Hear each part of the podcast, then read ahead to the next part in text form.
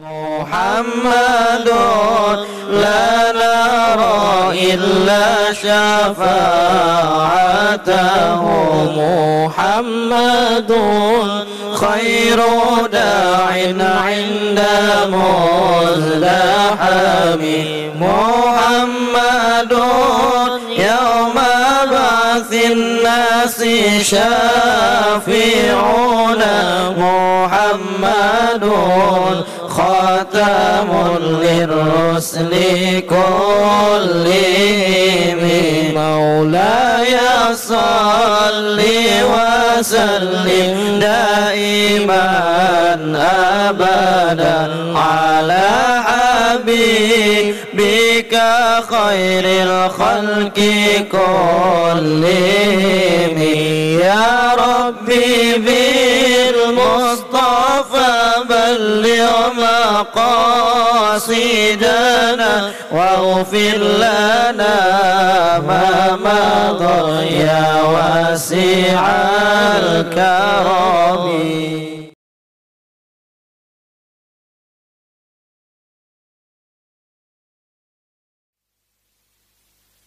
السلام عليكم ورحمة الله وبركاته. Bismillahirrahmanirrahim. Ila hadratin Nabiyil Mustafa Rasulillah sallallahu alaihi wasallam wa ila kafatil anbiya'i wal mursalin wa li jami'il muslimina wal muslimat wal mu'minina wal mu'minat wa bil khusus ila ruhil imam Abi Hamid Muhammad ibn Muhammad Al-Ghazali rahimahullahu ta'ala wa ila ruhi Syekh Abdus Samad Al-Falimbani rahimahullahu ta'ala syai'un lillahi lahumul fatihah. Na'udzubillahi minasyaitonir rajim. Bismillahirrahmanirrahim. Alhamdulillahi rabbil alamin. Arrahmanir rahim. Maliki yaumiddin. Iyyaka na'budu wa iyyaka nasta'in. صراط الذين أنعمت عليهم غير المغضوب عليهم ولا الضالين آمين. بسم الله الرحمن الرحيم. الحمد لله رب العالمين، نحمده ونستعينه ونستهديه ونسترشده ونؤمن به ونتوكل عليه ونعوذ به من شرور أنفسنا ومن سيئات أعمالنا، من يهد الله فلا مضل له ومن يضلل فلا هادي له. اللهم صل وسلم وبارك على سيدنا ومولانا محمد وعلى آله وصحبه ومن اهتدى بهديه واستنى بسنته إلى يوم الدين. Subhanaka la ilma lana illa ma 'allamtana innaka antal alimul hakim. Rabbi shrah li sadri wa yassir li amri wahlul 'uqdatam min lisani yafqahu qawli. Bismillahi ma syaa Allah, la quwwata illa billahi ma syaa Allah, kullu ni'matin min Allah ma syaa Allah. Al-khairu kulluhu biyadillah ma syaa Allah, la yasrifu su'a illallah. Amma ba'd. Alhamdulillah, di malam yang mulia ini sambil kita beriktikaf di masjid yang mulia ini, kita berada di majlis ta'lim, majlis ilmu bersama-sama dengan kitab Hidayatus Salikin Fi Suluki Maslakil Muttaqin. Tadi sudah sampai pembicaraan kita, yaitu pada kesempurnaan adab sembahyang sampai kepada sujud yang kedua, ya. Sujud yang kedua. Qala al-muallif rahimahullah wa nafa'ana bihi wa bi'ulumihi fid dharaini amin. Setelah itu maka engkau duduk akan tasyahud awal. pada rakaat kedua pada sembahyang zuhur dan asar dan maghrib dan isya. Artinya setelah sujud yang kedua pada rakaat yang kedua kita duduk tasyahud awal. Dan taruhkan olehmu tanganmu yang kanan di atas pahamu yang kanan, padahal engkau genggamkan sekalian jari-jarimu melainkan telunjukmu. Sewaktu kita duduk tahiyat awal, tangan kanan kita diletakkan di atas paha kita dan kita genggamkan tangan kita kecuali telunjuk. Tapi belum diangkat lagi, siap-siap untuk diangkat. Maka yaitu sunat engkau lunjurkan, maksudnya tidak digenggam begitu, tapi sudah siap demikian. Dan sunat engkau isyaratkan dengan telunjukmu itu pada ketika mengucap illallah. Bila kita membaca tahiyat sampai kepada kalimat asyhadu an la ilaha illallah, sunat kita isyaratkan dengan telunjuk kita. Di sini dalam mazhab kita Asy-Syafi'i kita mengisyaratkan asyhadu an la ilaha illallah. Setelah itu ini diangkat, ditaruhkan di bawahnya. Nah, terus kekal demikian sampai kita salam. Ditahani di bawah dengan ibu jari, ya. Jadi tadi kan begitu, asyhadu an la ilaha illallah. Nah, ditahan. Wa asyhadu anna Muhammadan abduhu wa rasuluh ataupun Muhammadar Rasulullah. Dalam mazhab Hanafi, sebagai perbandingan, kan sering kita ketemu kalau di Mekah, mereka mengangkatnya setinggi-tingginya dan setelah itu turun. Asyhadu an la ilaha illallah. Selesai, turun kembali. Habis kisah. Kalau mazhab Maliki, asyhadu an la ilaha illallah. Dia main. Kan ada kita lihat yang main-main begini. Itu dalam mazhab Al-Maliki demikian. Jadi kalau kita tahu tidak mengingkari, oh ini orang mazhabnya lain daripada mazhab kita Syafi'i. Kan ada perbedaan, ya. Jadi tak ada masalah perbedaan dalam mazhab, ya. Jangan berbeda di segi akidah. Kalau dengan Syiah kita berbeda di segi akidah, bukan di segi fikihnya saja. Dan taruhkan olehmu tanganmu yang kiri di atas pahamu yang kiri, padahal ia terhampar di atasnya. Dan adalah kelakuan duduk pada tasyahud awal itu seperti kelakuan, kelakuan itu kaifiat, ya. Kelakuan duduk pada antara dua sujud yang telah terdahulu sebutnya. Dan dinamai akan dia duduk iftirash. Dan baca olehmu pada duduk yang kedua itu tahiyat. Duduk yang kedua itu tahiyat awal, dan sekurang-kurang tahiyat itu yaitu at-tahiyatul mubarakatus salawatut tayyibatu lillah. Assalamu alayka ayyuhan nabiyyu wa rahmatullahi wa barakatuh. Hinya jangan panjang. Orang kita kalau bagi salam assalamualaikum warahmatullahi, dipanjangkan. Hinya jangan panjang, ya. Assalamu alayka ayyuhan nabi wa rahmatullahi wa barakatuh. Assalamu alayna wa ala ibadillahis salihin. Ashhadu an la ilaha illallah wa ashhadu anna Muhammadar Rasulullah. Allahumma salli ala Muhammad. Apakah bisa ditambahi dengan sayyidina? Bisa. Memang Nabi kita sewaktu mengajarkannya, ketika sahabat bertanya, ya Rasulullah, bagaimana kami bersalawat kepada engkau? Sahabat bertanya, Nabi menjawab, kamu bersalawat katalah olehmu Allahumma salli ala Muhammad wa ala ali Muhammad, dan seterusnya. Tidak pakai sayyidina. Karena orang tanya kepada Nabi dan Nabi menjawab. Itu cara Nabi kita mengajarkan kepada umatnya. Ya kita sebagai umatnya faham-faham saja. Oleh karena baginda adalah Sayyidina, penghulu kita.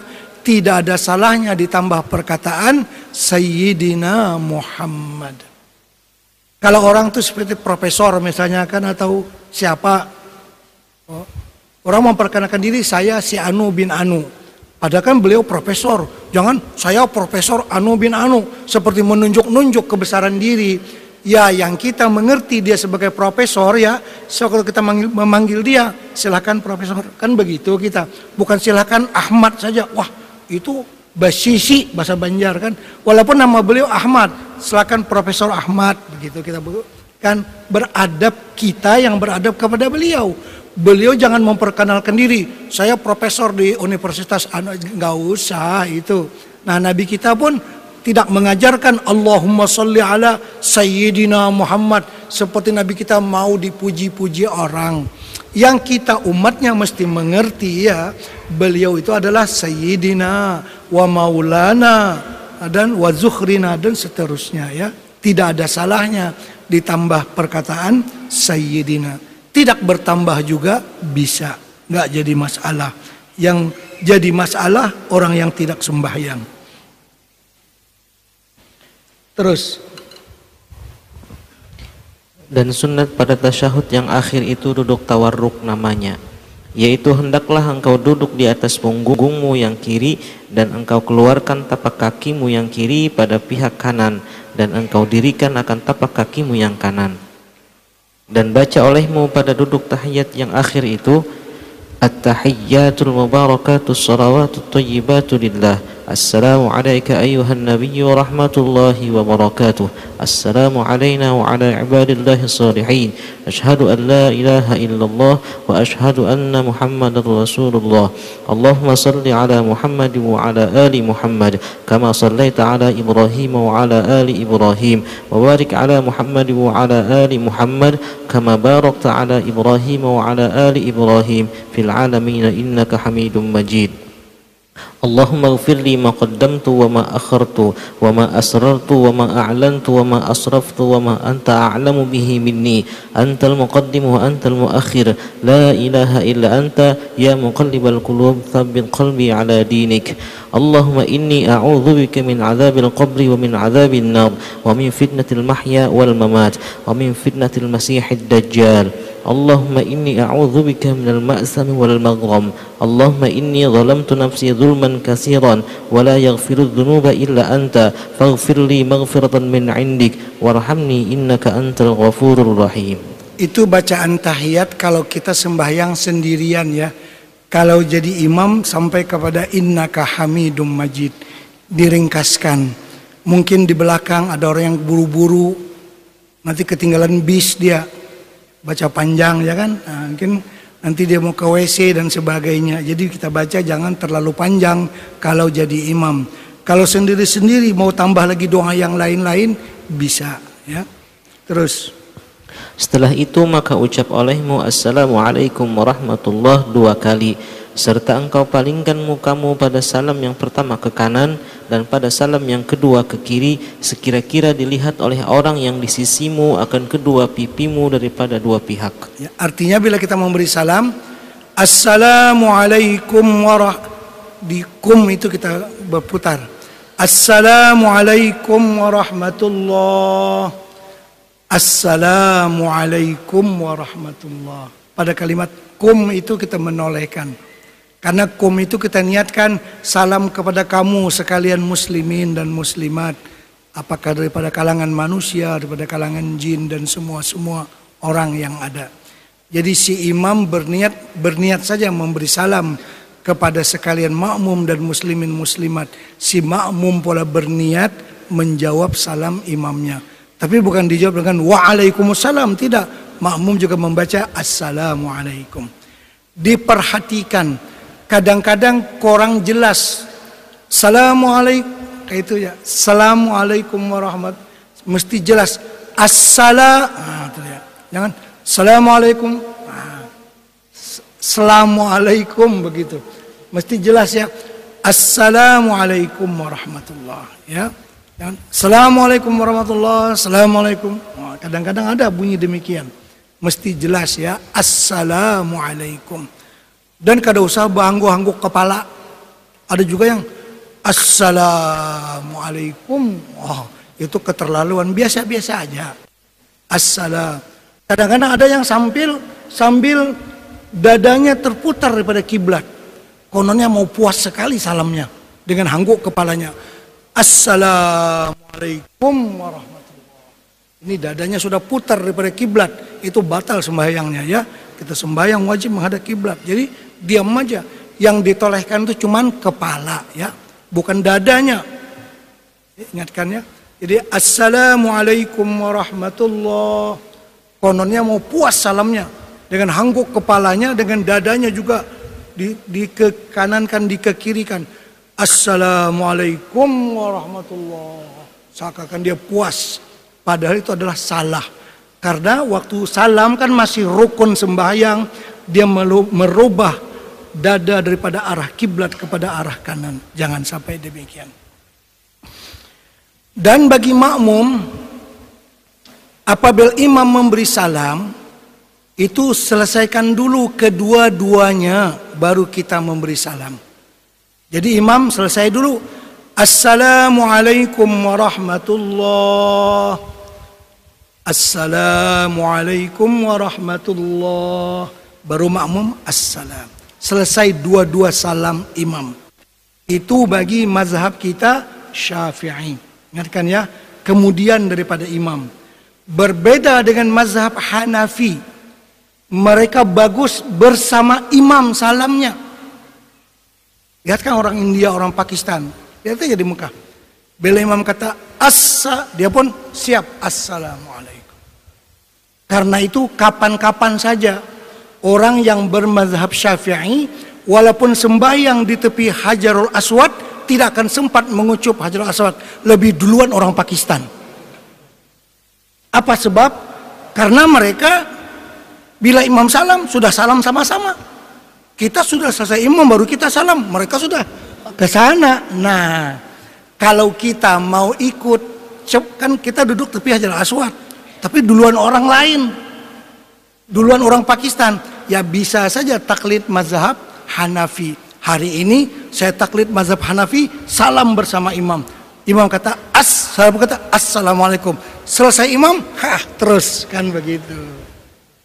Kalau Syafi'i, ya tunggu selesai imam dulu. Wah, orang sudah 10 orang di sana kan. Nah, nggak sempat kita. Itu maksudnya. Itu teka-teki. Kenapa mereka tuh duluan datang ke situ? Karena mereka salamnya bersama dengan imam.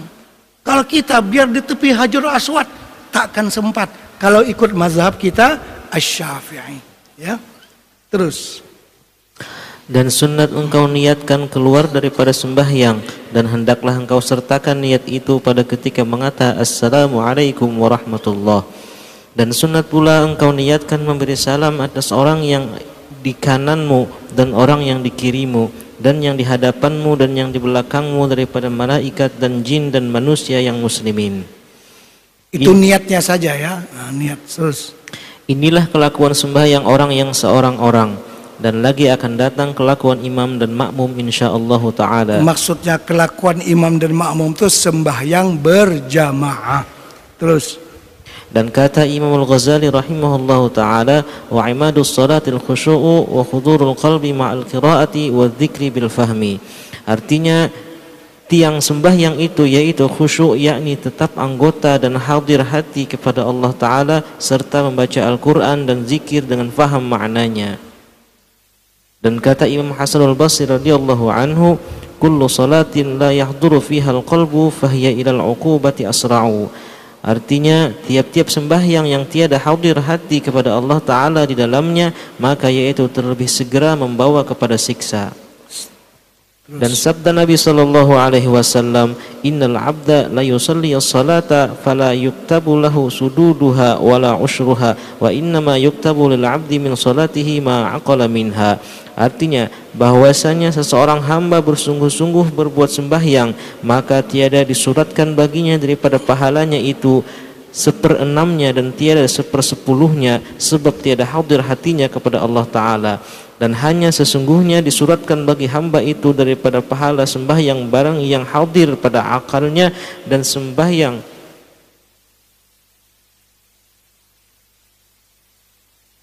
daripada sembahyang itu, yakni hadir hatinya serta khusyuk karena makna akal dan qalb itu satu jua. Artinya yang penting dalam sembahyang, selain rukun-rukun yang zahir, rukun batinnya ialah khusyuk dalam sembahyang. Dan pahala yang kita dapat itu mengikut sekadar mana kita khusyuk. Lagi banyak kita khusyuk, lagi banyak pahala yang kita dapat. Dan khusyuk yang tak boleh tidak sewaktu takbiratul ihram dengan qasad, ta'arud dan ta'yin. Itu paling kurang sudah. Kadang-kadang ada orang sembahyang tu waktu qasad ta'arud ta'yin dia khusyuk, Allahu Akbar, terus sembahyang ikut imam. Dia sadar-sadar assalamu, sudah kata bilangnya, kemana tadi di salat? Fikirannya kemana-mana, tidak ada khusyuk dalam salat. Rugi orang yang demikian itu. Jadi sembahyang yang tidak khusyuk itu lebih dekat kepada siksaan Allah daripada kepada rahmat Allah. Menakutkan kita sekali. Lebih dekat kepada siksaan Allah. Coba kalau seorang sedang berbicara dengan seorang raja di hadapannya. Ngomong-ngomong dia nggak ngerti. Raja mesti marah. Kamu ngomong apa sih dengan aku? Kalau kita salat kan kita berbicara dengan Allah. Jadi kita mesti khusyuk dan mesti berusaha untuk mendapatkan khusyuk. Al-Imam Al-Ghazali rahimahullahu ta'ala dalam kitab Ihya Ulumiddin menyebutkan bagaimana cara untuk kita mendapatkan khusyuk dalam sembahyang. Di antara cara itu menghimpunkan antara takut dan harap. Kita takut kepada Allah karena banyaknya dosa kita, karena kita tidak faham apa yang kita baca dalam salat kita. Tapi kita juga mengharap rahmat Allah. Kalau Allah tidak mengasihi kita, siapa lagi yang akan mengasihi kita?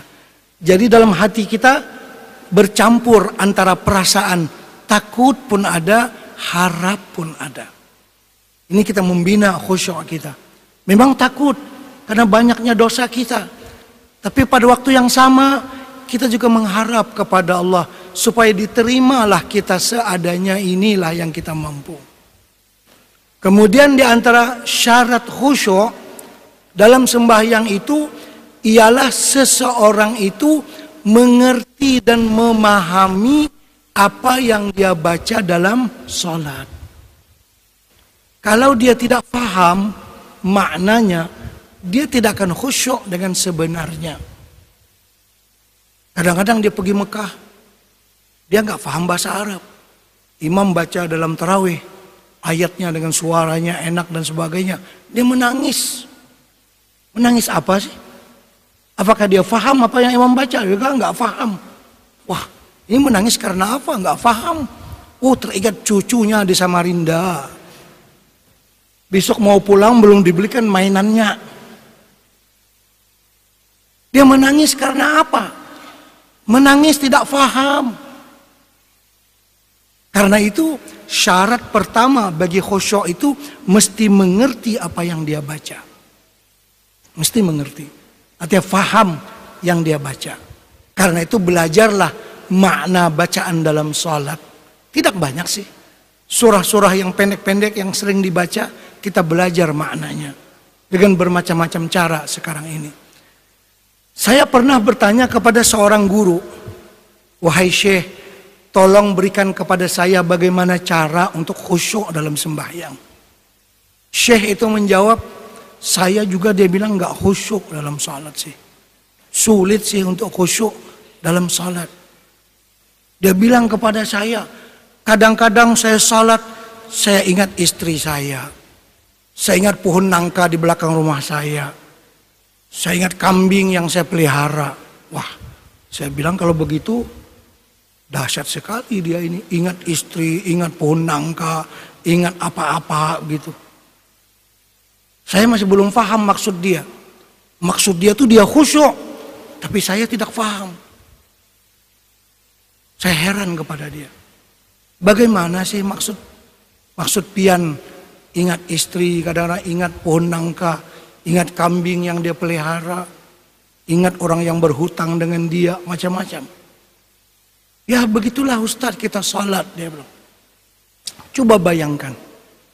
Makna khusyuk itu kan memahami apa yang dibaca.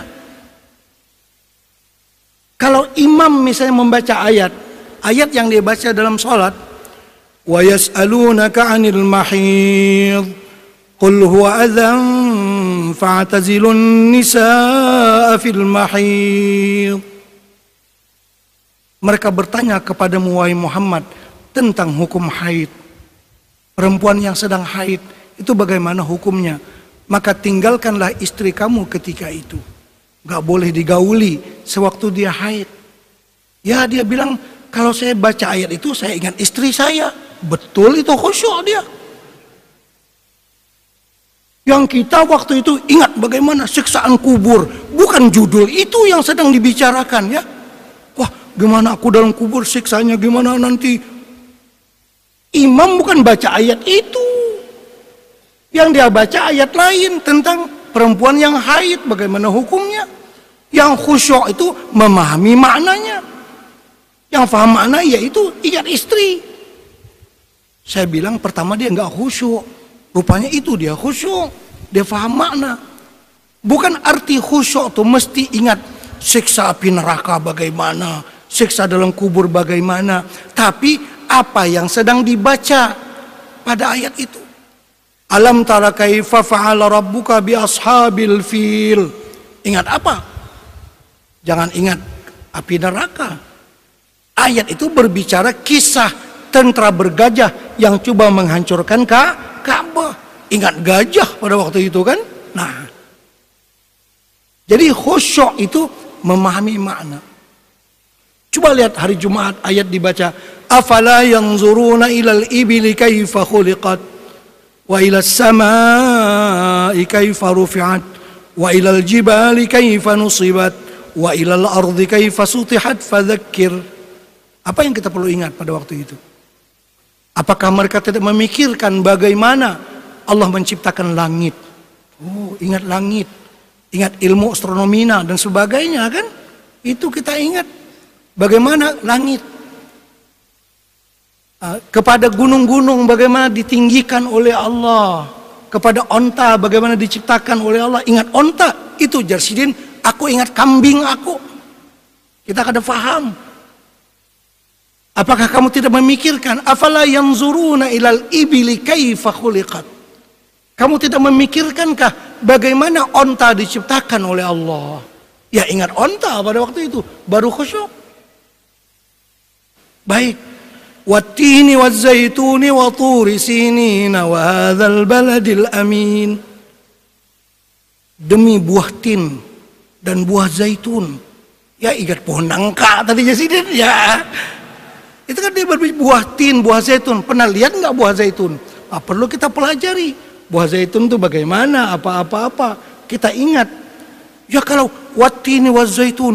Aduh dia ingat bagaimana aku dalam kubur nanti. Bukan itu judulnya. Ya enggak? Jadi kalau mau khusyuk itu mengerti apa yang dibaca oleh imam. Ya, mengerti apa yang kita sedang baca. Ya mungkin yang lain daripada itu, apa saja yang dibaca mesti kita memahami artinya. Itu makna khusyuk. Kalau tidak, menangis bukan kena pada tempatnya. Seperti orang yang menangisi kematian Cina, kadang-kadang diupahi. Menangis, anaki bawang di mata. Upahinya 50.000 misalnya kan. Menangis apa? Menangis karena duit, bukan karena sedih. Orang yang menangis itu, ini gambaran. Orang sebenar-benar menangis itu apa? Orang menangis seorang ibu yang sedang menyusukan anaknya. Datang penjahat, dia ambil anak itu, dia sembelih di atas tampah imahnya. Bagaimana seorang ibu melihat anaknya yang sedang disusukannya, disumbalih di hadapannya, di atas tampahnya. Ah, dia menangis macam histeria. Nah, itu menangis namanya. Kesedihan yang tak dapat digambarkan, menangis sungguh, membayangkan anak kecintaannya disembelih di hadapannya, disembelih di atas rebahnya. Itu perempuan itu menangisnya, Masya Allah, menangis benar-benar menangis. Kalau yang tadi lagi Imam Al-Jami' baca ayat, menangis dia, dia nggak faham makna ayat, cuma ingat cucunya aja di Samarinda. Tidak akan sama nilai menangis itu dengan menangis orang yang faham, ya. Karena itu innama yakhsyallaha min ibadihil ulama. Orang yang benar-benar takut kepada Allah itu orang yang alim. Kalau kada faham, kada bujur takutnya kepada Allah Subhanahu wa taala. Belajarlah kita. Terus. Bismillah. Faslun fi adabil imamati wal qudwati. Ini suatu pasal pada menyatakan adab-adab imam dan makmum. Artinya adab salat berjamaah, baik adab imam dan juga adab si makmum, ya. Terus, dan adab bagi imam dan makmum itu 25 perkara. Pertama, seyogianya bagi imam itu bahwa meringankan akan sembahyangnya itu, yakni jangan dilambatkan akan perbuatan sembahyang itu. Kata Anas radhiyallahu an, "Ma sallaitu khalfa ahadin akhaffa salatan wala atamma min Rasulillah sallallahu alaihi wasallam." Artinya, tiada aku sembahyang di belakang seorang yang terlebih ringan sembahyang dan tiada lebih sempurna daripada Rasulullah SAW. Artinya Rasulullah itu sembahyangnya ringkas, tapi rukun-rukunnya adalah semuanya tepat. Jangan terlalu cepat sampai rukunnya cedera, jangan juga. Seperti sujudnya seperti ayam mematok aja misalnya, kan jangan. Dia cepat, tapi rukun-rukunnya semuanya sempurna. Itu kata Anas. Nabi sembahyangnya adalah cepat, tetapi rukun-rukunnya semuanya adalah sempurna. Itu kalau jadi imam. Terus, kedua, bahwa jangan imam takbiratul ihram melainkan setelah selesai daripada iqamah dan selesai daripada meratakan shaf. Ya, sebelum takbiratul ihram, setelah iqamat, imam berkata, "Istau, sawwu sufufakum," luruskan shaf, isi yang kosong, gini. Fa inna taswiyatas sufuf min tamamis shalah. Istau, i'tadilu. Nah, begitu menyuruh kepada makmum. Itu bahasa Arab. Kalau bahasa kita, luruskan shaf, isi yang kosong. Nah, begitu diperintahkan kepada makmum. Terus, ketiga, bahwa menyaringkan imam itu akan suaranya pada ketika takbir supaya didengar oleh makmum. Ya, imam mengeraskan suaranya supaya didengar intiqalnya oleh makmum. Kadang-kadang ada makmum yang buta, ya kan, dia buta, dia mengharapkan dia dengar. Karena itu kan kaifiat yang kita sebut sore tadi, dengan Allahu Akbar berdiri panjang itu, orang buta dia faham, oh ini orang berdiri. Kalau orang buta kan kita Allahu Akbar, padahal kita berdiri. Ini dia duduk kah di berdiri, dia tak tahu kan, gak lihat. Nah itu, ya, supaya orang buta faham, ya. Ini berdiri. Kalau panjang, panjang Allah. Oh ini panjang. Kalau untuk tahiyat, Allahu Akbar. Oh ini pendek. Jadi orang yang buta yang ngikut kita, dia ngerti. Sekarang pergerakannya panjang, sekarang pergerakannya pendek, misalnya kan begitu.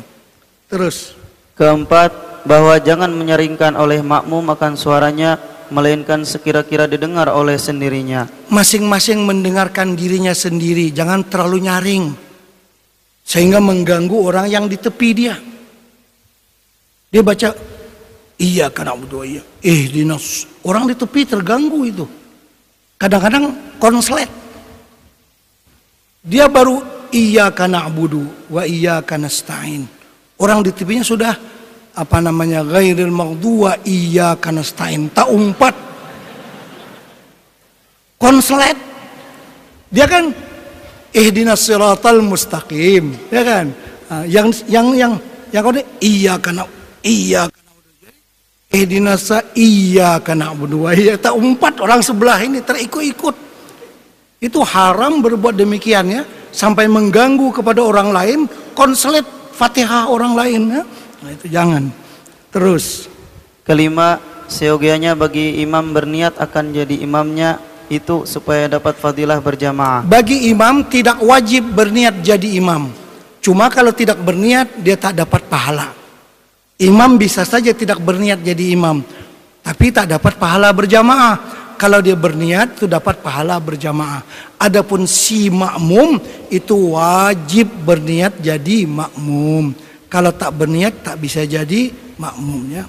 Terus, maka jikalau tiada diniatkan akan yang demikian itu, maka sah sembahyangnya dan sah sembahyang makmum. Imam tidak berniat jadi imam, sah jamaah itu, sah sembahyang makmum. Tetapi tiada dapat baginya pahala berjamaah. Dan pahala berjamaah itu bagi makmum jua. Imam kada dapat, kasihan ya kalau kada berniat, mengikut niat masing-masing. Terus, keenam, sunat bagi imam memperlahankan doa iftitah dan ta'awudz seperti mana sunat memperlahankan akan yang demikian itu bagi orang yang sembahyang sendirinya. Maksudnya imam setelah takbir atau ihram Allahu Akbar baca doa iftitah perlahan. Allahu Akbar kabira walhamdulillahi katsira sampai kepada a'udzubillahi minasyaitonirrajim. Baru bismillah, baru dijaringkan ya. Kalau orang di Mekah kan dia baca bismillah tapi dia tak baca nyaring. Imam-imam tuh sepatutnya mereka profesional. Memang banyak begitu di Mekah. Walaupun dia akan baca alhamdulillah, tapi dia kan setelah dia takbir dia baca doa iftitah. Bismillah. Kan dia baca bismillah. Benyaring sedikit supaya makmum, oh makmum aku nih bismillah tahulah kayak itu. Ya kita terima kasih imamai. Itu tuh. Ya kalau tadi di Mekah tuh, orang imam yang profesional dia begitu. Sebelum dia nyaringkan suara dengan alhamdulillah, bismillah. Alhamdulillah, oh ya, faham kita, artinya kan, kita kan wajib membaca bismillah. Mereka pun juga wajib, cuma tidak menyaringkannya. Banyak khilaf ya, Mas. Tapi imam yang profesional, dia mengerti perasaan orang Syafi'i di belakang nih. Kalau langsung Allahu Akbar, alhamdulillah, kada berbismillah, kayak imam nih, kan kita kayak itu. Kalau imam yang mengerti itulah dia, bismillah. Oh ya, terima kasih Pak Imam. Ya kan, alhamdulillahirrabbilalamin. Tenang kita sholat kan begitu. Dia mengerti juga setelah i'tidal sembahyang subuh rakaat yang kedua dia berhenti sebentar, memberi kesempatan untuk kita berkunut. Kemana dia mengerti? Dia dipanjangkan dia sedikit i'tidalnya. Kita baca kunut, tak mesti kunut tuh Allahumma hdini fiman hadait. Rabbana atina pun jadi. Sudah kunut itu kan. Begitu dalam fikih kita. Terus, ketujuh, sunat bagi imam menyaringkan suaranya pada membaca Fatihah dan surah pada 2 rakaat subuh dan 2 rakaat yang pertama pada sembahyang maghrib dan isya. Dan demikian lagi sunat akan yang demikian itu bagi orang yang sembahyang sendirinya. Kedelapan, sunat bagi imam dan makmum dan orang yang sembahyang sendirinya bahwa menyaringkan mereka itu akan amin pada sembahyang yang nyaring. Ya, amin dinyaringkan. Kalau Hanafi dia tidak menyaringkan, masing-masing baca amin. Tuh di India kadang-kadang kita pernah terkena juga. Kan kita mula-mula sembahyang berjamaah mengikut orang mazhab Hanafi. Sembahyang maghrib ikut di belakang biasa. Imam baca ghairil maghdubi alaihim waladdallin. Mereka amin. Masing-masing pelan-pelan amin. Yang kita sesorangan, amin. Karena imbas sembahyang orang malah hati muha kita. Siapa orang? Oh ini muha orang Indonesia. Kada apa-apa. Ini Syafi'i. Orang Syafi'i kan, amin. Itu Syafi'i. Kalau Hanafi dia mengaminkan, tapi dengan rendah suara. Masing-masing baca, amin. Begitu. Kalau kita kan, amin ini justru itu bersama dengan imam disuruh dan dinyaringkan suaranya. Imbangin tuh baranai lagi kedawani lagi. Kena dulu sekali itu kan ya kan. Seumur hidup ingat pian. Kakawanan dinak madahakan berdahulu. Supaya terkena kita, bila terkena kita pun ingat. Seperti terkena bab kunut witir yang sudah saya sebutkan. Terus, kesembilan, sunat disertakan amin makmum dengan amin imamnya. Jangan terdahulu dan jangan terkemudian. Artinya sama-sama dengan imam. Bila kata A, kita pun kata A. Ya, terus. Karena sabda Nabi SAW, "Idza ammanal imamu fa'amminu, fa innahum man wafaqa ta'minuhu ta'minal malaika, ghufira lahu ma taqaddama min dzambi." Artinya, apabila mengucap imam akan amin, maka sertakan oleh kamu mengucap amin, maka bahwasanya barang siapa muwafaqah amin itu bersesuaian, cocok ataupun pas. Terus, akan amin malaikat, niscaya diampun baginya akan yang terdahulu daripada dosanya. Kesepuluh, sunnah bagi imam diam sedikit kemudian daripada membaca Fatihah supaya dapat bernafas, dan sunat bagi makmum pada tempat diam itu membaca Fatihah pada sembahyang yang nyaring. Artinya ini memberi kesempatan imam setelah baca Fatihah, ghairil maghdubi alaihim waladdallin, amin. Jangan langsung baca surah, berhenti sebentar. Imam pun mengal, kalau memberi kesempatan kepada makmum untuk membaca surah Al-Fatihah. Ya, kira-kira sudah hampir habis Fatihah, baru Bismillahirrahmanirrahim wadduha. Jadi kada tabaraung suara imam dengan makmum nih. Makmum baca Fatihah, imam langsung aja waladdallin, amin. Bismillahirrahmanirrahim. Oh, jadi yang makmum baca Fatihah, yang imam baca ayat. Nah, kayak berumpak suara kayak itu nah. Jangan. Diberi waktu kepada makmum untuk membaca surah Al-Fatihah. Jadi tenang semua. Imam pun sempat bernafas sedikit kan, nah, dan makmum mengambil waktu itu untuk membaca surah Al-Fatihah. Terus, kesebelas, tiada sunnah bagi makmum membaca surah pada sembahyang yang nyaring, melainkan jika tiada mendengar makmum itu akan bacaan imam, maka ketika itu sunat baginya membaca surah. Jadi si makmum tidak sunat membaca surah selama dia mendengar bacaan imam. Ini takdir sembahyang berjamaah hari Jumat, misalnya pas listrik padam, suara imam nggak kedengaran di belakang sana kan, jadi makmum bisa aja baca surah. Apa sebab? Karena dia tidak mendengar suara imam. Ya, terus. Kedua belas, sunnah bagi imam bahwa jangan melebih akan tasbih ruku daripada 3 kali. Ya, 3 kali saja, jangan panjang-panjang. Kasihan makmum di belakang, nanti ketinggalan kapal terbang, ketinggalan bis. Ya, terus. Ketiga belas, sunnah bagi imam jangan melebih tasyahud awal kemudian daripada katanya Allahumma salli ala Muhammad. Ya, sampai situ saja tahiyat awal. Terus. Ke-14, hendaklah disimpankan atau diringkaskan pada 2 rakaat yang akhir atas membaca Fatihah jua. Ya, kalau sembahyang zuhur 2 rakaat yang akhir jangan baca surah, cuma baca Al-Fatihah saja. Terus. Ke-15, bahwa jangan melanjutkan imam akan sembahyangnya jika tiada ridho makmum atas yang demikian itu. Ya, standarnya sudah kita sebutkan sore tadi. Kan bagaimana kalau sembahyang subuh berapa panjangnya, kalau zuhur, asar, isya berapa panjangnya, kalau maghrib berapa panjangnya, sudah kita bahas sore tadi. Terus. Ke-16, sunat bahwa imam bahwa jangan melebihi ia pada doa yang di dalam tasyahud akhir atas sekurang-kurang daripada tasyahud dan salawat atas Nabi Shallallahu Alaihi Wasallam. Artinya tahiyat akhir sampai innaka hamidum majid, assalamu langsung salam, jangan panjang. Allahumma ghfir lima qaddamtu wa kada usah dibaca, karena sembahyang berjamaah orang macam-macam, ada buru-buru kadang-kadang kan. Terus. Ke-17, sunat bahwa diniatkan imam pada ketika memberi salam akan salam atas segala makmum. Yeah. Ke-18, meniatkan segala makmum pada ketika memberi salam itu akan menjawab salam imamnya itu. Ke-19, sunat bagi imam itu berhenti sedikit pada tempat sembahyang kemudian daripada salam itu untuk berwirid, memandak dulu. Nah, terus.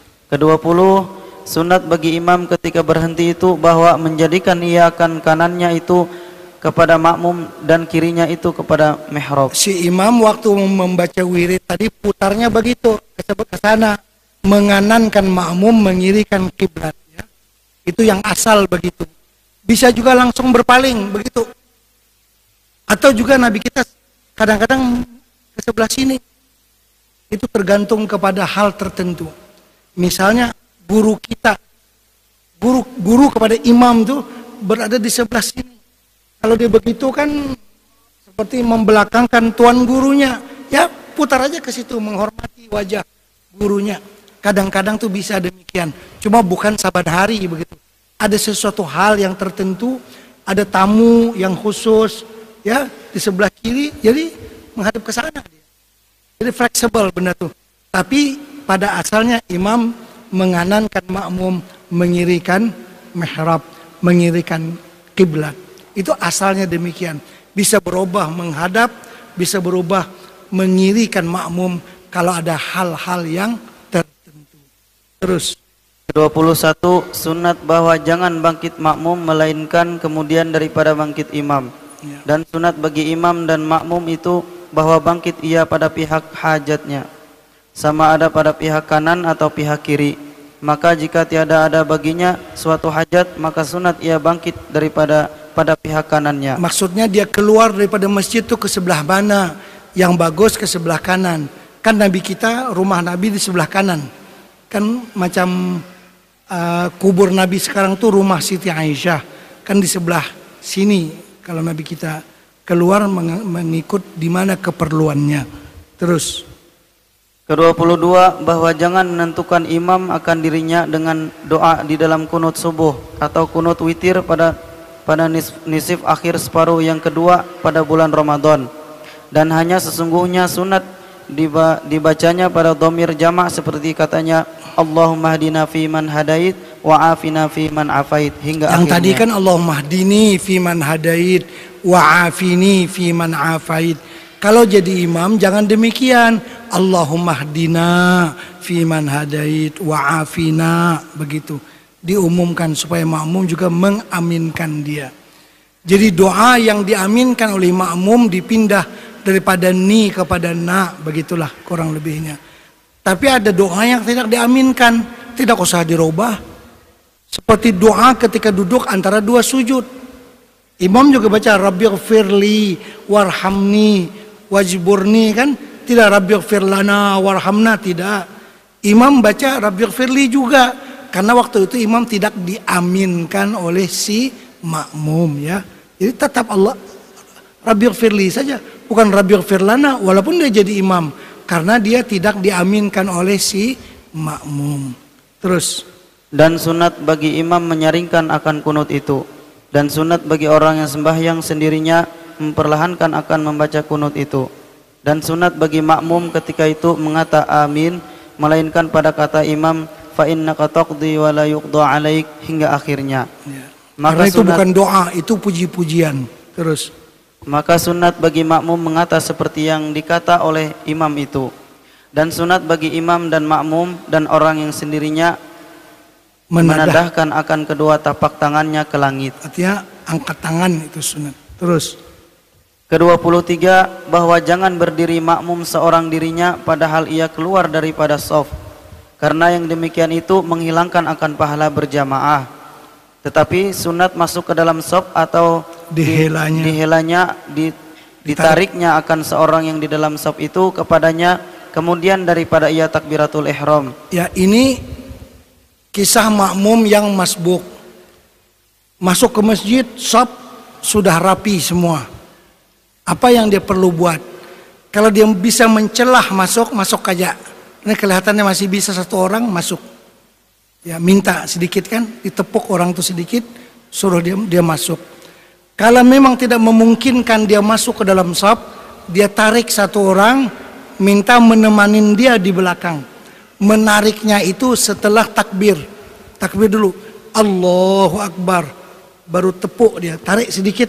Mana makmum ini mesti faham, kawani pang ako di belakang, nah, itu maksudnya, itu kan. Supaya jangan duduk sendirian dalam shaf, temanin dia. Jadi kalau tidak mungkin lagi dia masuk, dia tarik satu orang. Dan orang yang ditarik itu mesti memberi kerjasama. Ayo mundur dia, menemani orang yang satu orang tadi. Jangan ada satu orang duduk dalam shaf sendirian, jangan. Paling kurang dua orang. Dan shaf yang baru itu bukan bermula dari kanan, bukan bermula dari kiri, tapi shaf yang baru bermula dari tengah. Wasitul imam, biar imam tuh di posisi tengah. Jangan mulasab daripada ujung sana, tengah kosong. Karena para lawan-lawang di sana, kada hendak ke tengah, kada pas itu. Jadi sab itu bermula daripada tengah. Ya kanan kiri, kanan kiri, kanan kiri, akhirnya penuh. Sab berikutnya dari tengah juga, kanan kiri, akhirnya penuh. Begitu caranya memenuhkan sab. Bukan mula pada kanan terus sampai ke kiri, tidak, tapi mulanya daripada tengah, ya. Terus ke-24 bahwa sunat bagi makmum yang dihelanya itu, bahasa Melayu dihela itu ditarik. Nah, ya. Mengikut akan yang menghela itu. Jangan mengaras, umpati aja ke belakang. Aku sab kedua nih afdal. Kenapa jadi sab ketiga pulang? Jangan, afdal kita membantu teman tadi. Terus supaya menolongi ia akan dia pada menghasilkan pahala berjamaah itu. Ke-25 bahwa jangan mendahului makmum atau menyamai ia akan perbuatan imamnya, tetapi sunat bagi makmum itu terkemudian sekalian perbuatannya itu daripada perbuatan imamnya. Ya, terkemudian daripada segala perbuatan imam. Jadi kita mau rukuk, ya, imam sudah rukuk, Allahu Akbar. Kan perlu tuh kalimat Allah Akbar tuh mengiring perbuatan, supaya kita tahu bila bar itu artinya imam sudah sempurna rukuknya. Jangan Allahu Akbar, belum lagi ini masih bergerak. Nah, jadi Allahu Akbar supaya kita tahu dia sudah sampai kepada posisi rukuk yang sempurna. Sami'allahu liman hamidah. Kan?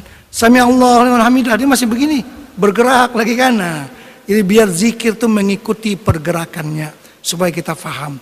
Dia sujud begitu juga, daripada berdiri Allahu Akbar, bila bar tuh dahinya sudah di tempat sujud, baru kita turun. Karena kita akan sujud setelah sempurna sujud si imam. Kita berdiri pun begitu juga. Jadi perlu ada kodanya, yaitu kalimat Allah tadi dipanjangkan ataupun dipendekkan, ya. Nah, itu. Terus seperti bahwa ia jangan ruku melainkan apabila sampai imam itu kepada sekurang-kurang ruku, dan jangan sujud makmum itu melainkan apabila sampai imam kepada sekurang-kurang sujud, dan sekurang-kurang sujud itu bahwa menyampaikan akan dahi pada tempat sujud. Ya, dahi imam sudah sampai ke sejadah dia, baru kita berangkat. Terus faslun fi adabil jumu'ati. Ini suatu fasal pada menyatakan adab-adab Jumat. Kalau bahasa Arab dibaca Jumu'ah, kalau bahasa kita Jumat. Kalau bahasa Arab Jumu'ah, ya, kita Jumat, ya. Terus kata Imam Al-Ghazali rahimahullahu ta'ala, ya'lam anna al-jumu'ata 'aidun min a'yadil mu'minin wa huwa yawmun syarifun qad khassallahu azza wa jalla bihi hadhihi al-ummah wa fihi sa'atun mubhamatun la yuwafiquha 'abdun muslimun yas'alullaha fihi hajatan illa a'tahu iyyaha. Artinya, ketahui olehmu bahwasanya hari Jumat itu satu hari raya daripada beberapa hari raya sekalian mukminin, yaitu hari yang mulia. Sesungguhnya menentukan Allah azza wa jalla dengan dia akan umat ini, yakni akan umat Nabi kita Muhammad sallallahu alaihi wasallam, dan di dalamnya itu ada saat yang mustajab, yang tiada tertentu, yang tiada membetuli akan dia oleh hamba yang muslim, yang berdoa akan Allah Ta'ala di dalamnya akan suatu hajat, melainkan memberi ia akan dia akan hajatnya itu. Jadi hari Jumat hari raya bagi kita. Kalau Yahudi hari Sabtu, kalau Nasrani hari Minggu, hari Ahad. Jadi kita hari Jumat hari raya kita, ya. Nah, kemudian pada hari Jumat ini mulai maghrib tadi sampai besok maghrib, kan malam ini malam Jumat, ya, sampai besok maghrib, sampai besok pas azan maghrib ada satu saat yang mustajab doa. Kapan itu hanya Allah yang mengetahui, dan dia berubah-ubah pada setiap minggu. Mungkin minggu ini dia jam 2 malam nanti. Mungkin minggu lagi sekali, Jumat lagi sekali, habis asar. Mungkin sewaktu imam mau turun dari mimbar, bermacam-macam pengalaman rohaniah. oleh para alim ulama menyebutkan. Karena mereka seperti dibuka hijab, cuma dia berubah-ubah. Kaidahnya sama dengan Lailatul Qadar. Lailatul Qadar kan tidak tetap satu malam, tapi dia berubah-ubah. Kadang malam 21, 23, 25, 27, 29, dia berubah-ubah. Kenapa jadi demikian? Itu rahasia Allah supaya orang Islam kita ini semua behimat berdoa. Tadi sudah behimat imam maghrib, kalau pinang kada kena, behimat pulang malam. Sudah behimat malam, kalau pinang kada kena, behimat pulang siang. Mun behimat sehari sama laman pasti dapat. Nah, sama dengan Lailatul Qadar juga.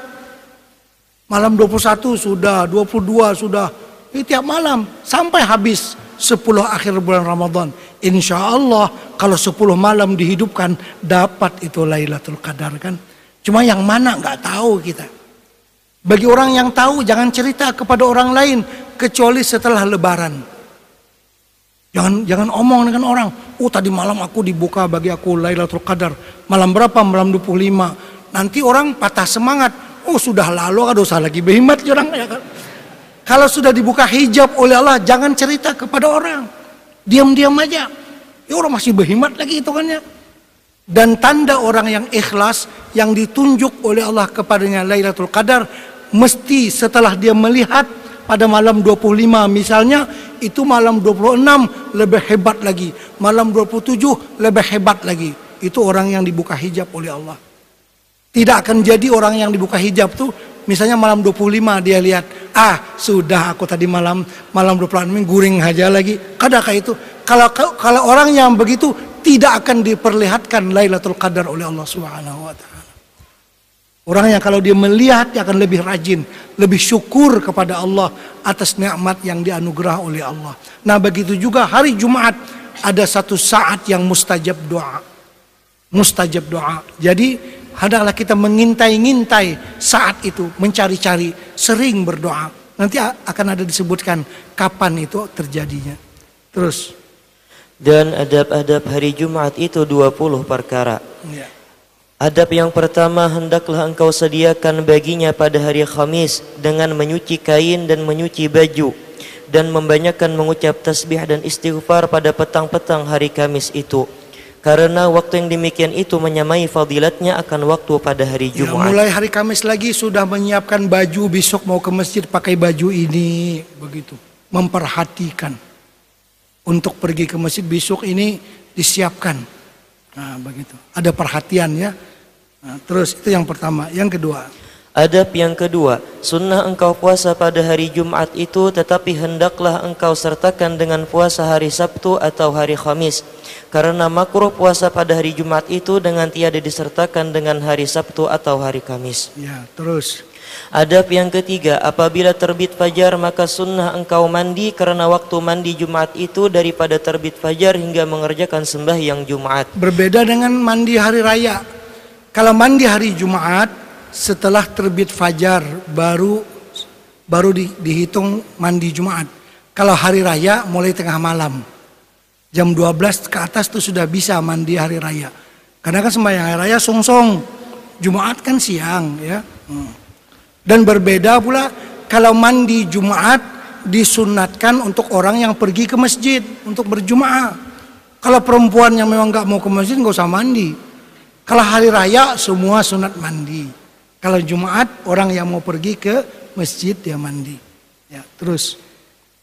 Tetapi pada waktu hampir hendak pergi sembahyang Jumat itu terlebih afdal. Dan sabda Nabi sallallahu alaihi wasallam, "Ghuslul jumu'ati wajibun ala kulli muhtalimin." Artinya mandi pada hari Jumat itu wajib, yakni sunnah muakkadah atas tiap-tiap orang yang akil balik. Sunnah muakkadah bagi mazhab kita Syafi'i, mazhab Maliki wajib. Tetap wajib. Kita sunat muakkadah. Terus. Adab yang keempat, sunnah menghiasi dirinya dengan memakai pakaian yang putih, karena pakaian yang putih itu terlebih kasih kepada Allah Ta'ala. Sabda Nabi sallallahu alaihi wasallam, "Innal jannata bayda wa ahabbul asya'i ila Allahil bayad." Artinya bahwasanya syurga itu terlebih putih dan yang terlebih kasih suatu kepada Allah Taala itu suatu yang putih. Jadi kalau hari Jumat bagus, afdal memakai pakaian putih walaupun pakaian itu sudah lama. Kalau hari raya yang afdal pakaian baru walaupun tidak putih. Nang hanyar hari raya yang baru walaupun tidak putih. Kalau hari Jumat yang putih walaupun sudah agak lama pakaiannya ya. Berbeda ya. Terus adab yang kelima, sunnah memakai bau-bauan yang terlebih harum seperti kasturi dan barang sebagainya, dan makruh memakai zabat karena ia pakaian perempuan. Ya. Dan lagi pada zabat itu minyak harum yang khusus untuk dibikin untuk perempuan ya. Terus dan lagi pada mazhab Imam Ahmad bin Hanbal rahimahullahu taala bahwa zabat itu najis ya. Adab yang keenam, melebih-lebih pada menyuci badan dengan menghilangkan bau busuk badan dan menghilangkan yang cemar-cemar pada badan, yang cemar-cemar yang kotor-kotor. Terus dan mencukur bulu ari-ari dan mengendam misai dan mengerat kuku dan bersugi dan mencabut bulu ketiak. Mengendam misai itu menghiaskan sisingot bahasa Banjar. Misai itu kumis. Jangan kumis itu sampai kepanjangan. Kalau makan dia duluan makan sebelum orangnya. Kalau minum kan sisingot panjang, jadi inya berdulu minum teh daripada yang empunya diri. Jadi mencukur bulu hari-hari sunat hari Jumat, mengandam misai, menghias, diles-les bahasa kita tuh ya. Dan mengerat kuku, memotong kuku dan bersugi dan mencabut bulu ketiak. Bulu ketiak jangan dicukur ya, nanti gatal. Keringitan. Bulu ketiak dicabut, bakapor sedikit supaya lihat. Bila kada bakapor karena mencabut kesakitan kita. Terus adab yang ketujuh, sunnah berpagi-pagi pergi ke masjid yang tempat sembahyang Jumat itu padahal ia berjalan dengan kelakuan yang tetap dan hadir hati kepada Allah Ta'ala serta masyghul dengan zikir dan membaca Al-Quran dan salawat atas Nabi Sallallahu Alaihi Wasallam. Artinya sunat pada hari Jumat datang segera, datang songsong ke masjid. Kalau bisa jam 7 pagi sudah ke masjid. Begitu. Ada kelebihannya orang yang datang awal ke masjid. Ada hadis disebutkan nanti. Terus karena sabda Nabi sallallahu alaihi wasallam, "Man raha ila al-jumu'ati fi sa'atil ula fa ka'annama qarraba badanatan, wa man raha fi sa'ati tsaniyah fa ka'annama qarraba baqaratan, wa man raha fi sanati tsalitsah fi sa'ati tsalitsah fa ka'annama qarraba qabshan aqrana, wa man raha fi sa'ati rabi'ah fa ka'annama ahda dajajatan, wa man raha fi sa'atil khamisah fa ka'annama ahda baydatan." فإذا خرج الإمام طويت الصحف ورفعت الأقلام واجتمعت الملائكة عند المنبر يستمعون الذكر. Artinya barang siapa pergi ke masjid karena sembahyang Jumat pada saat yang pertama, maka seolah-olah ia menyembelih kurban seekor unta. Itu begini, waktu antara jam 6 pagi sampai jam 12 itu kan dibagi 6 atau dibagi 5. Maksud jam pertama itu ya jam 7. Siapa yang pergi ke masjid pada jam 7 pagi terus beriktikaf di masjid sampai sholat Jumat, orang itu seakan-akan berkorban seekor onta pahalanya karena datang awal ke masjid. Ya mungkin di bulan Ramadan sambil iktikaf itu sekurang-kurangnya. Terus dan barang siapa pergi pada saat yang kedua, maka seolah-olah ia menyembelih kurban seekor lembu. Seekor lembu, seekor sapi. Siapa yang pergi jam 8 itu seakan-akan menyembelih seekor sapi. Pahalanya itu. Terus dan barang siapa pergi pada saat yang ketiga, maka seolah-olah ia menyembelih kurban seekor kambing biri-biri yang bertanduk. Ya pukul 9 lah seolah-olah menyembelih seekor kambing. Terus dan barang siapa pergi pada saat yang keempat, maka seolah-olah ia memberi hadiah seekor ayam. Ya jam keempat jam 10.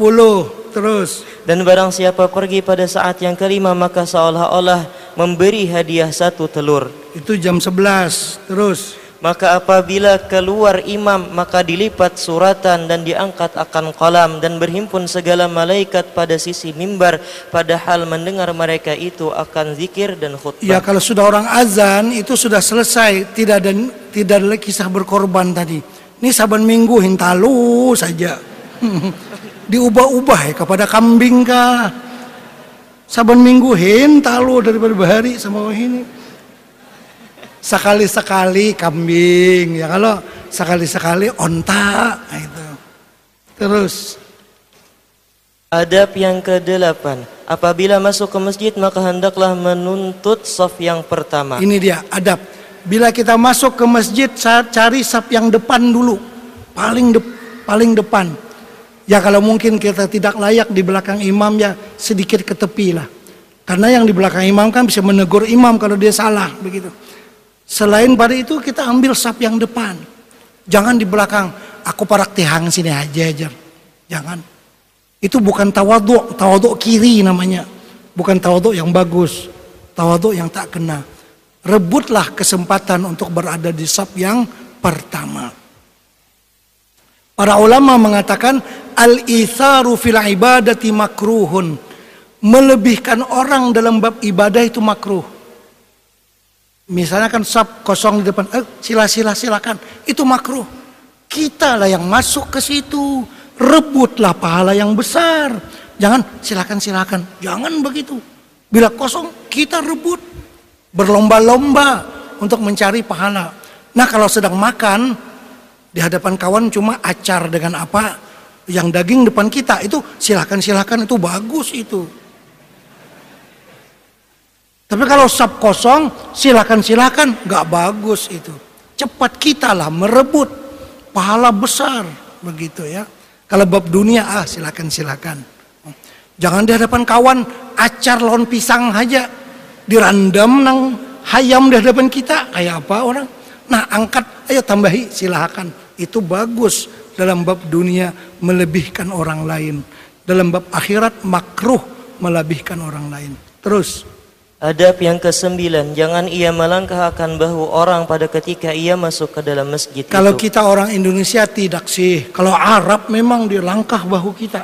Kan di Mekah kadang-kadang sutnya, batisnya ada telinga kita. Orang kita kan ada permisi sedikit ya, digatok bahu sedikit, 4 lalo, permisi ada. Orang Arab nggak ada permisi, langsung langkah begitu saja. Jadi jangan melangkah orang. Tetapi kalau orang itu sendiri duduk di belakang, di depan dibiarkannya kosong, bisa kita melangkah dia. Kenapa kamu nggak ke depan? Duduk di belakang, depan masih kosong. Nah itu, bisa kita melangkahi dia. Terus. Adab yang ke-10, jangan ia lalu pada hadapan orang yang sembahyang. Ya. Adab yang ke-11, sunnah ia duduk dekat diwal atau dekat tiang. Diwal itu dinding ya.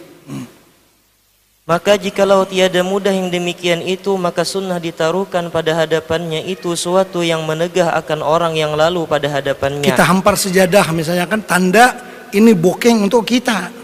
Bila kita letakkan sejadah artinya ini tempat, walaupun masjid kan wakaf ya, tapi bila kita letakkan sejadah kita, ini tempat yang kita bokeng untuk kita sholat. Jadi orang jangan lalu di sini, kan tempat kita.